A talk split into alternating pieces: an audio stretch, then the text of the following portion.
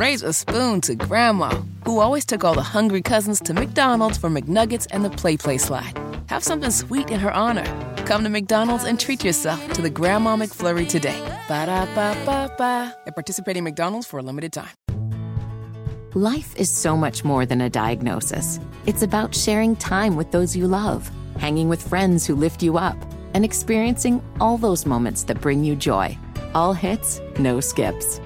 Learn more about Kisqali Ribociclib 200 milligrams at kisqali.com and talk to your doctor to see if Kaskali is right for you. So long live singing to the oldies, jamming out to something new, and everything in between.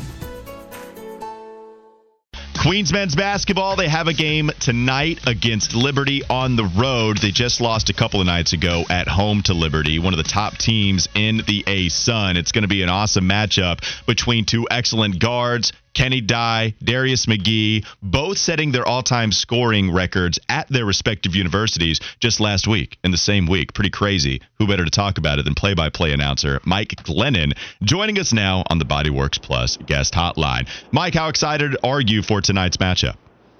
Yeah, it's funny. I, I am very excited to watch what they do. I mean, uh, we get a bit of an encore of what we saw the other night uh, between Kenny Dye and Darius McGhee. Of course, Darius McGhee ends up setting A-Sun all-time scoring record as well, all in the same week. Not a bad week for him, but uh, I know I talked to Kenny after the game, and uh, he's he's definitely locked in and ready to go tonight. Wants a little bit better showing, and again, you go on the road, no pressure, try to get the upset and see what you can do. Well, and Mike, explain to everyone the scenario for them to be able to make the playoffs and how close you think they can get to actually doing it and making the playoffs in their first year in Division One. So, funny enough, I'll give you guys an inside scoop here. Oh, excellent. Uh, turns out that, uh, from what I understand, that regardless win or lose tonight, the tiebreaker scenarios were off by a couple of digits, and that means that Queens is actually in. Um, and so they will be the nine or ten seed depending on what happens tonight, but they should be in one way or another. Though I think it's more about a pride situation than anything else. Uh, they were disappointed at home, three straight losses at home by single digits, and I know that doesn't sit well with this group of guys. So they're going in knowing that even if they're going to the playoffs, they got a little something to prove tonight against Liberty, and I know that they're uh, they're ready to step up and get the job done. When you look at this team and you watch them play, the Atlantic Sun leads all NCAA conferences in three point attempts per and three point attempts total this season. When you're broadcasting these games and, and you're calling them, I mean, how crazy is it that this is just the new era of basketball and guys are just putting it up, not only Queens, but their opponents as well?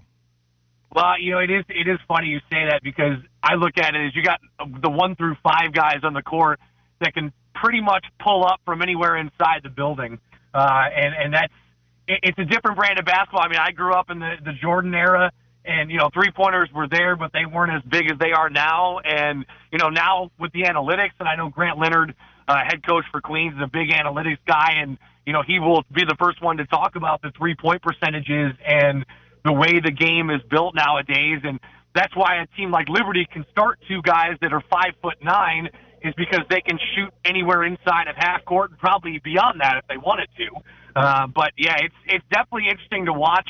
Uh, you know, these both teams are very capable of driving into the paint and working inside out, but you know, nowadays it's more of the work outside in mentality. So that's always an interesting thing to watch, but it does make it exciting, makes it high scoring, but at the same time, you know, you miss the posterizing every once in a while. What's your viewpoint of this Queens team as they enter the conference tournament, and what do they need to do to seal the deal and, and win the championship? Well, you know, coming into this year, I think the biggest question was, do they belong? I think they've answered that time and time again so far throughout this season. Uh, I think they do belong at the Division One level. Of course, that's always the question you get when you go to D two to D one, but uh, I think they've answered that call pretty well, especially in one of the best mid-major conferences in America, in the A-Sun, uh, night in and night out. You look at their losses. Yeah, they have a handful of losses, but none of them more than single digits.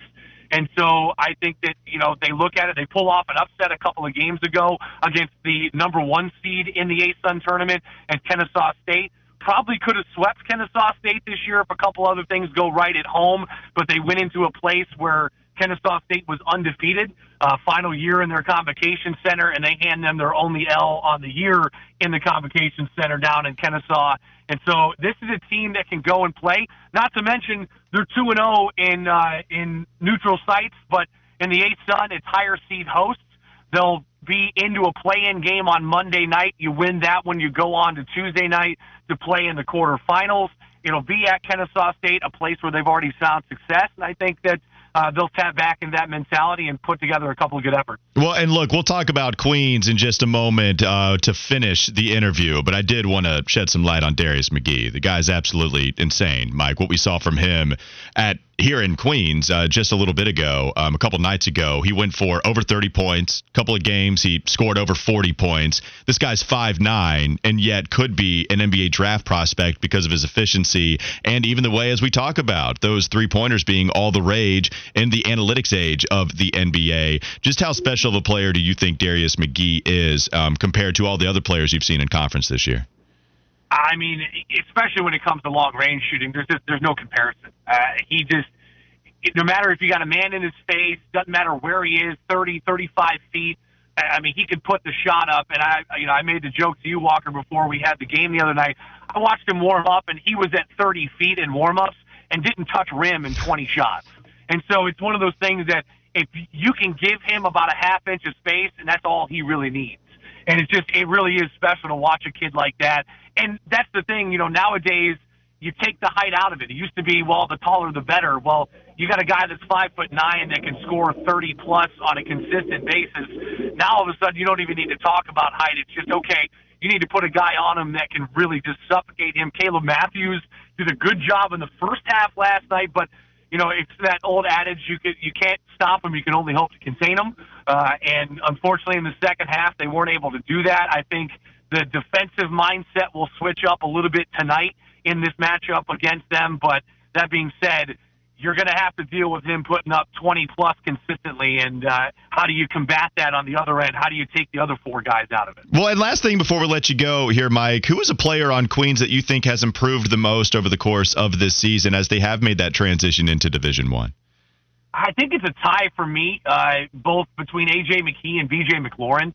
Um, I, I think you know, AJ McKee, we always talked about his defense, but he is an offensive guy, was in high school, thousand point scorer, was a sensational offensive player, but this year he's really blossomed. Um, still the only guy that has scored in double figures in every game, uh, and that includes a guy like Darius McGhee. So to be in that conversation is pretty big. And then you got a guy like BJ McLaurin, and not only has improved his offensive efficiency, but has improved his rebounding numbers. I know a six eight two, you know, two twenty five uh, power forward. You want a lot of rebounding numbers out of him. Hadn't seen that in previous years, but this has been a year that he has really improved and now has worked into the starting lineup in the stead of Gavin Rains losing him. And, you know, we've talked about how do you replace a rebounding presence like Gavin Rains, but BJ McLaurin's been sensational and he's a true stretch five that can fill it up from the right block or he can step out to 25, 30 feet and, you know, hit nothing but the bottom of the net. And to have that, that's a special talent, a guy that could see a pretty decent season, I mean, professional career if he goes overseas or whatever it might be. So. Tip is set for 7 p.m. Liberty hosting Queens. Queens looks like they're in the tournament, but still, pride thing. You do want to get that win against a great team in the A Sun. Again, tip set for 7 p.m. Watch it on ESPN Plus. An excellent matchup, especially that guard matchup between Darius McGhee and Kenny Dye. Um, Mike Glennon been calling games at home, every single one of them this year, and should be a lot of fun to watch this one. Mike, thank you so much for joining us once again, man. We appreciate it. Hey, my pleasure. By the way, Walker, uh, your dunking ability I, I got to say, hopefully you get a sponsorship out of it. Yes, thank you. People have been clowning me. It's only nine feet. It's only nine and a half. But I appreciate you, Mike. Finally, my play-by-play counterpart is giving me the compliments. Mike, I appreciate the time, man. Thanks again. No problem, guys. Have a good one. Raise a spoon to Grandma, who always took all the hungry cousins to McDonald's for McNuggets and the PlayPlace slide. Have something sweet in her honor. Come to McDonald's and treat yourself to the Grandma McFlurry today. Ba da ba ba ba. At participating McDonald's for a limited time.